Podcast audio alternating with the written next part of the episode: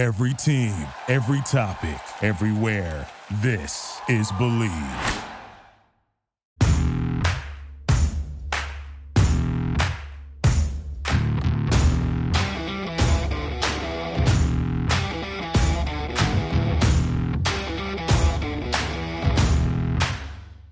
Welcome, everybody, to the Inferno podcast. It's focused on the Suns. I'm here with our co hosts, Cedric Ceballos and Patrick Batil, aka Mr. Orange, a Sun super fan. I'm Dana Scott. And we just wanted to say happy holidays to everybody. Happy, hope everyone had a great Thanksgiving. But first, I had to ask Cedric before we get into the Sun stuff this great song from 1994 I Dana Barros, Cedric Ceballos, Diamond D, Grand Puba, AG of Showbiz and AG, and Sadat X. Okay. This is definitely one of the best songs that I've heard, a, a basketball song from that era.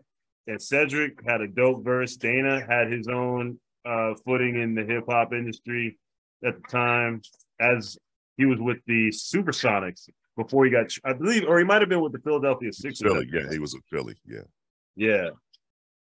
So you you had the closing verse, I think, right? Yeah, you know it's crazy. We were mastering the album. Uh, yeah. That was just a, a throw-in extra song. Uh, I think D had just put that beat on while we were mastering, and uh, Dana Dana drove up from Philly. I was in New York. It was at the Hit Factory, and um, I don't know. I don't know where Grand Puba uh, got involved and how he got involved with it. Uh, but they was like, "Let's y'all want to drop this? You know, if it turns out all right, we're gonna put it on the album." Sony was like, "If it turns out all right, we're gonna put it on the album."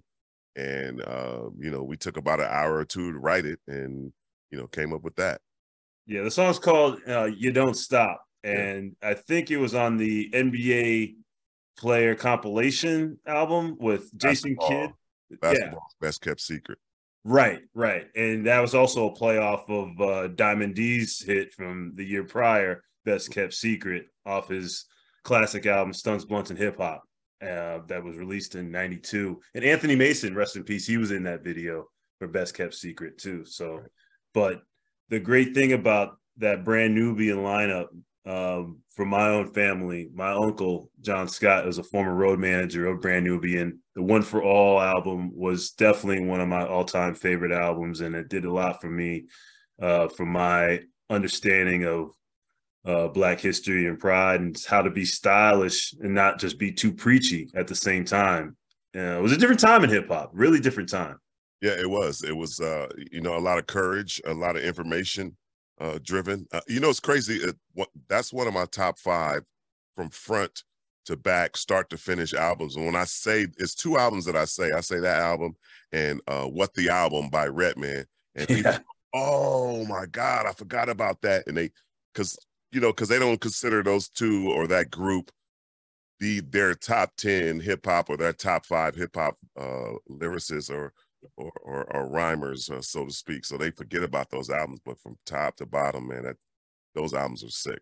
Yeah, man, 1982, 30 years ago. Actually, the landmark year for you because you won the slam dunk contest that year with the blindfold. Right. Uh, did you see through that at all? Not at all. Not at all. okay. that, would, that would have taken away from how amazing it was. I mean, still the timing of that dunk too, man. I was like, you had to get your steps down. You definitely practiced that. It was one of the early dunks were all pure luck. All pure luck. All pure. But let's let me state that I already won the dunk contest before I did that. So don't think that. Yeah, you did. Okay, all right. Because I think Tim Perry was actually. The, oh, the don't do that to me. I mean, I mean, Tim. Tim is my guy. Teammates yeah. with him at one point, but don't don't say I, you know I beat Tim Perry. So that's how I won. It was Larry Johnson, your grandmama. You know, I beat Shawn Kemp. Yeah. Uh, you know, Nick Anderson, Stacey Augmon, uh, John Stark. So it was a nice little lineup that I, that I went through. So it's crazy that Shawn Kemp to this day has never won an NBA slam dunk contest. You it's know, and, and, you, you, know what? You know what else too? I was doing my homework digging. Uh, Shawn has never averaged more than 20 points a game. Really? It's, it's a trip. I, I, I I was stunned when I read that. I was like, I, I can't believe that. Rain Man never averaged more than 20. Never averaged more than 20. Dang. You know, the thing about Rain Man is that he just didn't have to have, he was a skilled player, but he didn't have to have many skills because he could jump so high. Like I just remember seeing him in the 94 World Championships that he could just be under the hoop with five guys around him and he could just jump and rise up over them and just banging on them. Yeah, man. He got a lot of talent, especially at a young age coming out of Indiana, man. Just I remember the first time he hit California, he hit LA.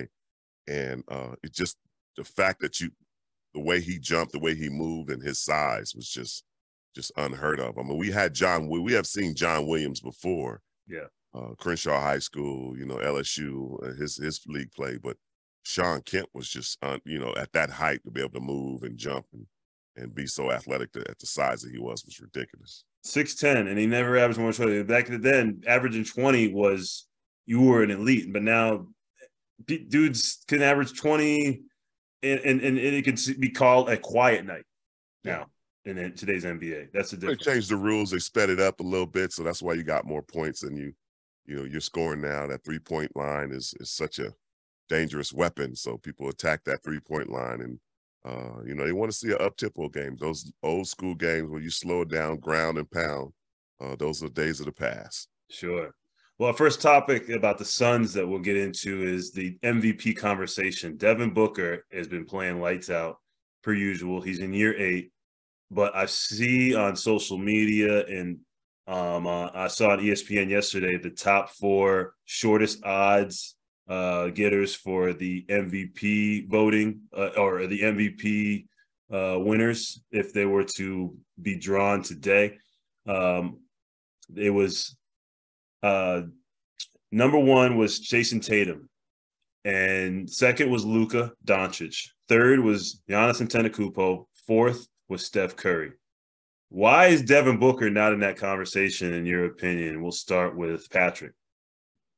You know, this is something we've talked about, you know, for years with Devin Booker, specifically about the All Star, right? And is he an All Star? Is there conversation about that? You know, the the last two years specifically, and how uh, he didn't, you know, get the recognition he deserved. And I think this just continues. I honestly believe at this point, for in the season, it's an expectation piece, right? It's like they expect the Suns to be who they are. Uh, I think it's he's taken for granted a lot, and um, because of that, you know, they look at you know obviously you can't Tatum is is playing lights out as well. So his name being in that that category uh, is not surprising to me. But to not have Devin Booker, when you look at uh, Luka, obviously he brings a lot for his team as well. And so uh, it's and to me, a lot of it has to do with just media and, and, the hype that that surrounds that, as opposed to you know who's actually adding that value for the team.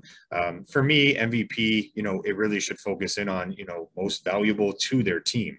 And so when you look at that, would the Suns have the record that they have right now with uh, not having Chris Paul, not having Cam Johnson, and then if you take Devin Booker out of that mix or replace either of those two with Devin Booker, it, are we still the same team we are with the same record? And I, I believe that answer is no uh, wholeheartedly and because of that he should be considered. And that's from an unbiased perspective. It, it's not that other guys aren't deserving but i think that for me is where that that piece gets missed uh, especially early on when we're talking about you know who who are those candidates like you alluded to. And so that that's what i believe is is why he's not even getting that recognition at this point.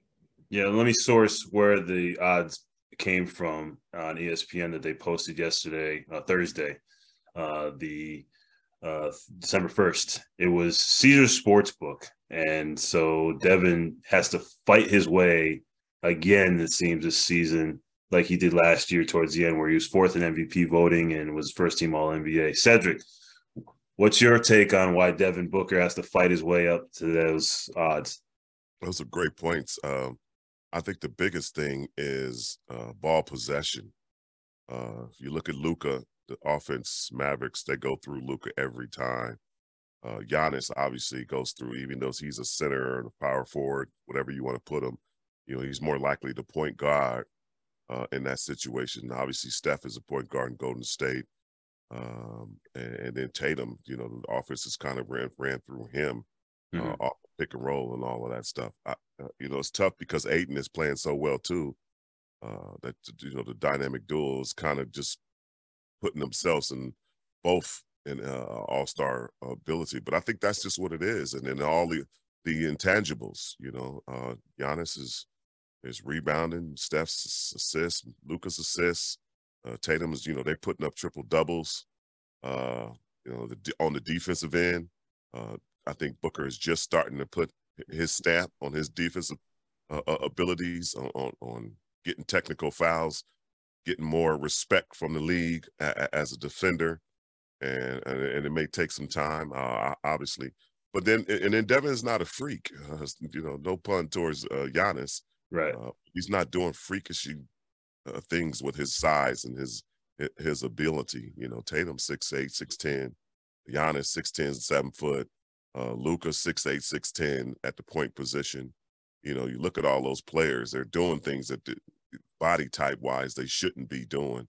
Uh, and and and Devin being a, a true two a two guard shooter, uh, scorer, doing exactly what he, you know, his body kind of demands him to do.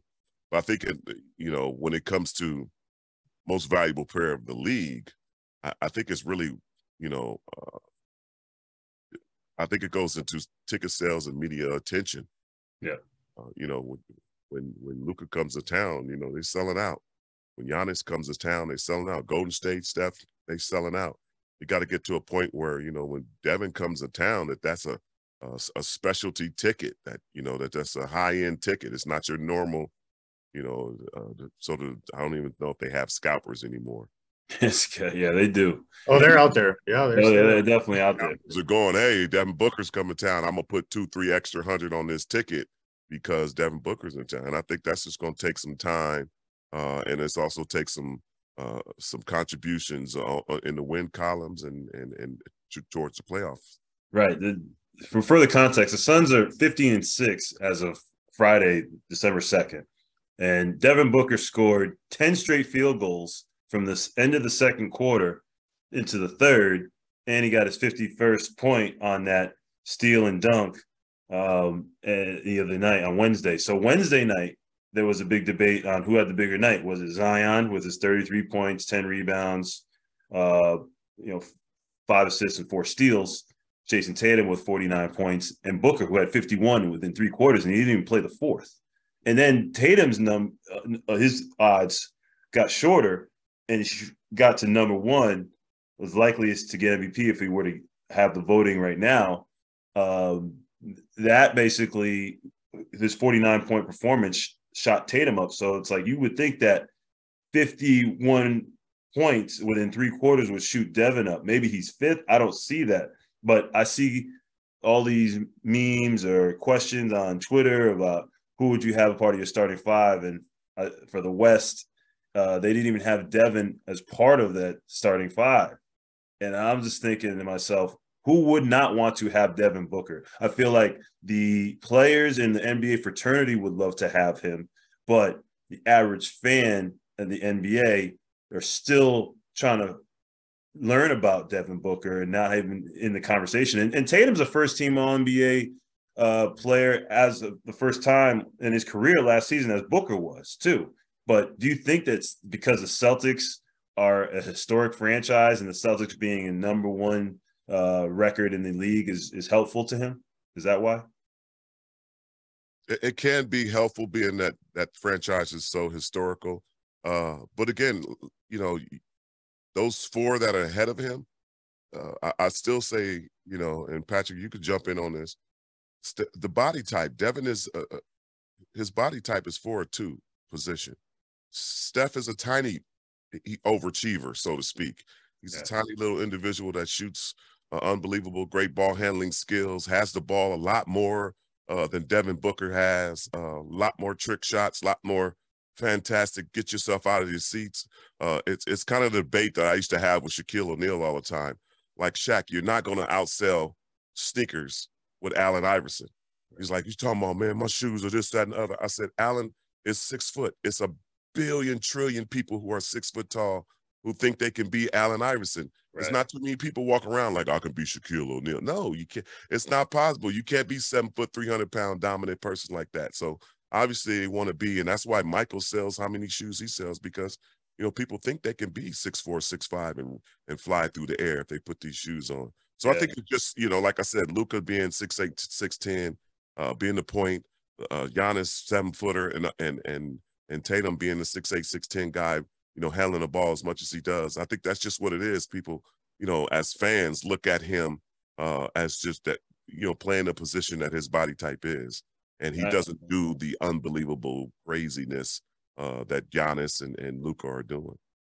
Fair point, because I remember in '94 when Shaq was in his second year in the league, he had his Shaq clothing line through Reebok, his sneakers, and it's basically easier to sell Jordans than to sell Shaq shoes when the guy has a size 22 foot. Right. And not to say everyone's got a size 22, but a center really hasn't sold shoes since maybe Kareem's top tens. Ooh, that was the first hundred dollar shoe right there. right. And that was in like what 1980 Adidas? Yeah. Yeah. So we segue into our next point about NBA's dynamic duos. Devin Booker and Ayton are, my opinion, the best NBA duo right now. Not to say in the league overall, like through the season, but right now, that you see how the Suns have cleaned up all the NBA's awards for the West Coast, the Western Conference. They got Ayton as the winner of the reigning uh, Western Conference Player of the Week for the first time in his career. Devin Booker won Western Conference Player of the Month yesterday and Monty Williams got Western Conference uh, Coach of the Month for October and November. So the fact that Ayton and Booker are playing so well, and Booker had his 51 point night, and Ayton had his 30 point night, which is his season high with 14 rebounds, and he had a career high previous game of 21 rebounds and 29 points. Uh, what other NBA duos can match up against Booker in terms of and Ayton as the best duos in the league right now? Patrick, you can go first. Yeah, you know, uh, so again, uh, love, love Booker, love Ayton and the Suns, but I I need more consistency and I need to see this sustained uh, with the DeAndre Ayton piece for me. So it's great to see. I don't think anyone of us and, and any Suns fan for that matter uh, didn't think that DeAndre could play to this potential, uh, but now it's seeing it day in and day out. And is this going to sustain? Is it going to continue? So for me, if that takes place and and continues to evolve, then I believe so. But uh, for me, it's just too early um, to to not have had that consistency with Ayton. Uh, matchups are a big deal, right? So any matchup where it, it's so crazy to me with Ayton because when there's matchups like the other night against Chicago, when he has another guy his size or bigger or stronger, it seems like he performs in those settings. And when we have games where he should be dominating inside, uh, because of the matchup is to his advantage, he doesn't. And so for me, I need to see that piece of consistency before I'm I'm going to go out on a limb and say, yeah, you know, this is the the dynamic duo of, of the NBA. Okay. Okay. Yeah. What? But also against the Bulls, they had Zach LaVine and uh, they had DeMar DeRozan, who had 29 points the other night. It's just that it was just masked by Booker's 51. Uh, and DeMar had a great game shooting, but there's also Jamal Murray and Jokic playing well together, and Jaylen Brown and Jayson Tatum, and uh, there's other guys around the league, uh, the other teams around the league that have dynamic duos. Uh, LeBron and AD. Anthony Davis is actually playing some of the best basketball that he's played in a long time because he's healthy, and LeBron's back and he's playing well, so that's a given. Ced, who do you think uh, is part of that conversation for duos? Man, my dark horse, uh, you got to go up to Sacramento with uh, the young point guard. I can't remember his name right now. And Mar De'Aaron Fox. De'Aaron Fox. Uh, you know that combination of that pick and roll at the top uh, of the three point line is very dangerous because Sabonis is such a roller and he can stop and pop it as well as take the ball and finish to the basket. But the biggest thing is the fact that um, I think De'Aaron has had uh, a lack of confidence on the, and whoever setting that pick before to where he had to almost score uh, out of double teams all the time or kick it to somebody, uh, one of the shooters in the corner. Uh, you know, uh, Coach Brown has got that team really confident. Uh, you know, obviously it's been a long drought, 17 plus, I think, years since they've been in the playoffs. Uh, it just was a matter of of getting a young core group of young guys together that trust each other and, and say, hey, it's not a lot of stuff to do up in here, and we may not be the most entertaining uh, NBA team in California. But uh, if we go back to those old ways, and a great move uh, putting Doug Christie uh, on his bench, uh, right. who part of that, you know, Chris Webber, uh, Mike Bibby, you know, Vladis, Bobby Jackson, Bobby yeah. Jackson, you know, all of that. that that's a great, a great nucleus of guys, and I think they're starting to get that back. sometimes when you have uh, young guys who have been drafted, it, it's tough to get that combination because they're all trying to get their own mark in, in, the league. And I think once you settle everybody down with contracts, so to speak, DeAndre Ayton, uh, that's when you start to get effective on, okay, now I got my money. Now let's see how much damage I can do. And I think that's the biggest thing. Now, will it change? Yes, obviously it'll change, Patrick, because uh, you know, obviously Johnson will be coming back. Chris Paul will have the ball a lot more uh, than Payne has had. Uh, it'll slow the, the, game will slow down a little bit. It'll also speed up at some moments, and DeAndre might not be getting the touches that he's getting now because of those. Uh, you know, uh, uh, uh, everybody else is playing off of. they'll be playing off of Chris Paul. They'll be playing off of the the two slashers and Bridges and Johnson a little bit later. But right now, it's tough. one-two punch. Even in Boston, it, it, they have a one-two punch, but they're not really playing together. They're not having a a Brown Tatum pick and roll yeah. uh, type of situation. Just like you know, uh, you know, Monty's throwing this offense uh, uh in the loop. Like, what are you going to do with a guy who's pulling up on a dime like Devin is, is in the zone right now, and right. then also a guy that's rolling that's seven foot who was patient. Uh, that's the bigger word when it comes to DeAndre in the paint. Is patient enough to just wait for all the slapping hands to move by, so he just waits till those hands go by and he lays balls up and, and has a, a great touch around the rim. Yeah, another yeah. duo I remember. Uh, I got to point to the my Hawks uh, jersey behind me. Yeah, my wife's Hawks jersey, I should say. That you know, Dejounte Murray and Trae Young actually were playing very well together in that backcourt. You know, you got two All Stars and Dejounte.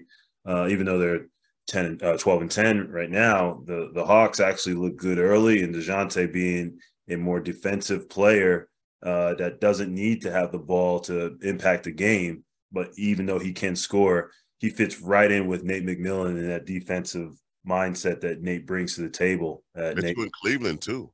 Yeah, that, that, was what I was just going to say. Yeah, yeah, Cleveland too. Go ahead, Patrick. Sorry. No, no, that, that's it. I realized I didn't answer the question. I just talked about how I still want to see more. But uh, Mitchell, Mitchell and Garland uh, for Cleveland, you know that that's that's definitely one that you know I wasn't expecting that, and so they've they've looked good this year. So that's going to be another duo, you know, to keep an eye on as the season progresses. And we also have slept. I mean, even though they dropped off a little bit in Utah, they started out on fire. You know, with yeah. Clarkson and those guys have done since Donovan has moved to Cleveland. Uh, just open it up and and uh, to a point where everybody every man has to take care of their job themselves in Utah. And uh, hopefully that change that Danny Ainge is, is spreading up there will get contagious and they'll regain that uh, positive attitude like they started out the the, the, uh, the season with. Yeah, the Jazz kind of reminded me of the way the Wizards started last season. Uh, the Wizards started hot and then they kind of tapered off a little bit. But the thing is about the Jazz is they feel they look like the old Jazz in which there are no superstar players, even though Stockton Malone were their perennial all stars. Whoa, whoa! they weren't super duper stars though. I mean, you weren't having, you weren't buying John Stockton gear, especially with his short shorts the way they were, right? I mean, and Karl Malone yeah, he's the number three all time uh, on the scoring list because he played for so many years. But Malone was not like a guy that somebody was had that same transcendent uh, uh basketball type of uh, aura like Allen Iverson or Jordan, as you you know said. Spoken from a man who has never came off of Stockton and Malone pick and roll. Those two, the most da- that I'm telling you, a very dangerous weapon. I mean, obviously, uh, media wise, because they were in Utah, that you know Stockton is not going to have his own sneaker. Uh, you know, just the way it is. It might be a uh, Brooks Brothers suit or something, but other than that, uh, but that those two, you know, are so underrated on what they've been. I mean, all time leading assists, all time leading scores, uh, probably the the most wins by a duo than any two put together. You might have to look that up somewhere, but sure. Uh, very dangerous, very effective. Uh, it's just you know sometimes it's just a luck of the draw. I mean, it's it's it's really weird. Uh, it, it took a special guy like LeBron James to bring bring a non-media town to this forefront, you know, with Cleveland, you know. Because, yeah. you know, before Price and Daugherty and, and Williams, they were killing it up in Cleveland. Harper, but just could not, you know, take it over the hump. But a guy like that, and you know, you usually think that it just doesn't do it in that in that media of a town, big big media of a town, a, a small media of a town as Cleveland. Yeah, Bill and Thugs and Harmony did more for Cleveland than the Cavs did, season, right? yeah, Ohio players or something. Like Ohio that. players, yeah, there you go. Yeah, I, or were they from Dayton? I think they were from Dayton. Arsenio Hall, somebody. Arsenio's, yeah, Don King, you know, him too. But next point about uh, 50 points. You scored 50 before in 94 when you went and got traded to the Lakers from the Suns. So what is it like when you get in that zone? Is it like the the the coach feeds you the ball and says everyone get out the way because you're just feeling it, or is it just that the defense is just basically at your mercy and you can do whatever you feel like everything is just you know flowing at that point? Yeah, there's different ways and different feelings, but for me, you know, I I was never a guy who got any plays, even when I was getting 50. You know, they they didn't say, "Hey, let's run said curl with the double curl and get the ball said. It was just the flow of the game, and I think that's. Um, I don't think anybody to this day or in the past have done that. You know, with you know a guy getting fifty who doesn't, you know, uh, have any plays or uh, is is the focus of the offense. I wasn't the focus of the offense at all. Uh, so I don't know, like a, when you know when you're shooting the way Devin has been shooting when he got 51, I don't know that type of feeling. Like, okay, I, I know my number is getting called. You know, I, I, I I've already scored four or five times this way. I got to try to figure out another way because he's going to try to stop me going left, or he's going to try to stop me from spinning back. Uh, mine was just off of, you know, and that's a different type of feeling that you just get going. And uh, you know, it's funny because you're watching, you know, you're watching some of the great players score crazy crazy numbers. Michael, Kobe, Bron, you know, I can go on and on.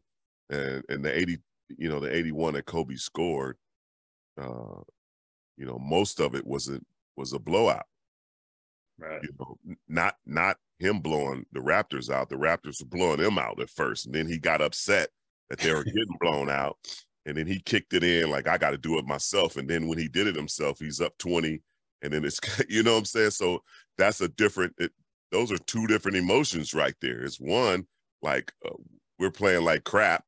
What do I? I got to do something to get us back in the game. And then when you get them back in the game, you're like, wait a minute, I'm on fire a little bit. Matter of fact, I'm more than on fire.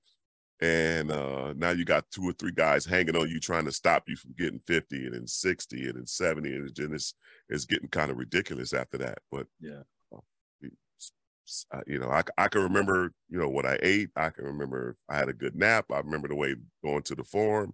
I can remember that whole like it's like it was yesterday. So when you get into that feeling, um, and and that was the most I scored in the NBA game, but 78 was the most I scored in the game.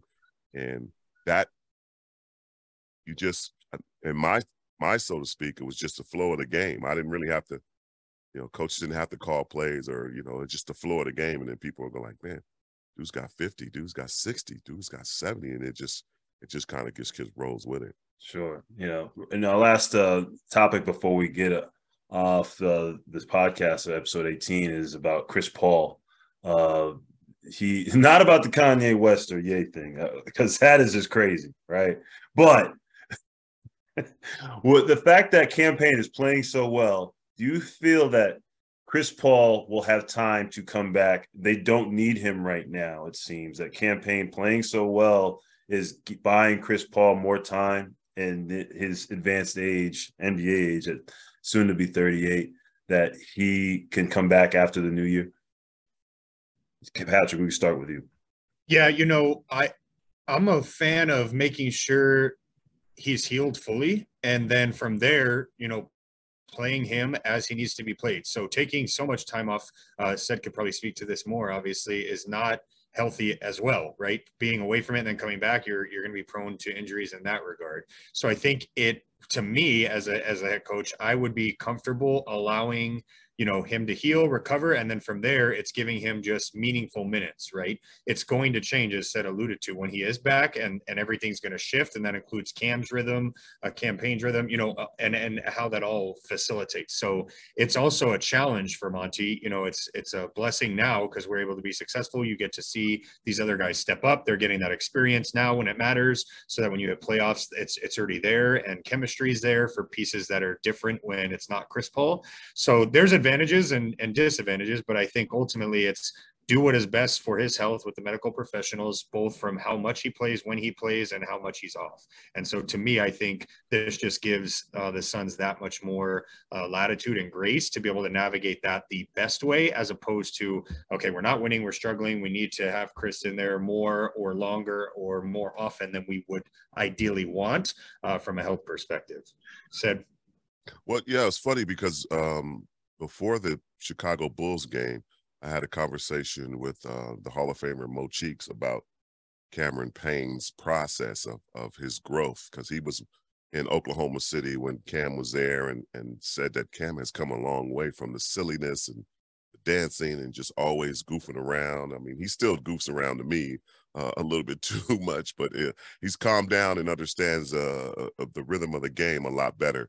And I, I think the biggest focus is that, and I said this before, is that second and third quarter is so important uh, to Chris Paul, especially when they were making a run at the finals, uh, because it gives them an opportunity to not only get get some very important rest, but also to focus in and start pinpointing where he needs to, you know, take games over and where he can get his spots. Uh, because obviously he's an excellent uh, fourth quarter uh, performers. Talking about Chris Paul here, so I think it's so important for Cam Payne to, to to make sure that second and third quarter is very productive. It doesn't have a slump. Uh, it keeps the energy of the team going, uh, and and he's been doing that. Now, when Chris Paul comes back, obviously the age I thought last year uh, was a big factor on being eliminated by the Mavericks uh, after going to the finals the year before, which is Chris Paul's furthest he's ever been in the playoffs. Um, and then coming back and you know uh, not getting his usual rest and conditioning in the summertime. Uh, he just was worn out. I thought he was just worn out, uh, and and he's he had to train and put his body in a different position. Uh, so I think this is good for him. Um, on the other hand, not not playing is tough because you you have to learn how to sleep after ball games.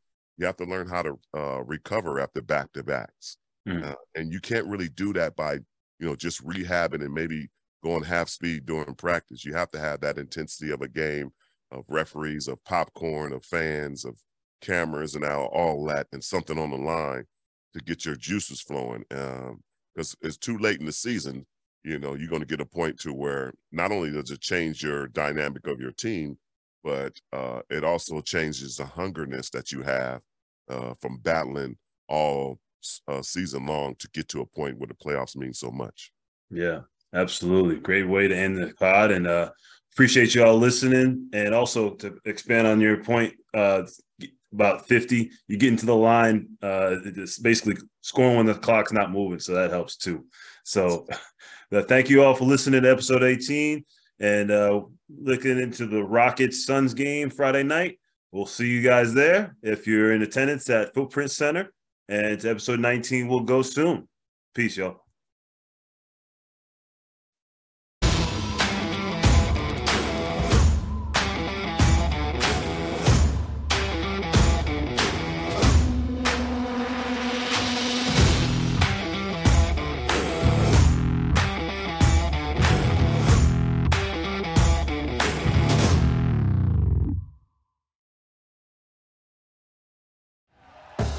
Thank you for listening to Bleav. You can show support to your host by subscribing to the show and giving us a five star rating on your preferred platform. Check us out at Bleav.com and search for B L E A V on YouTube.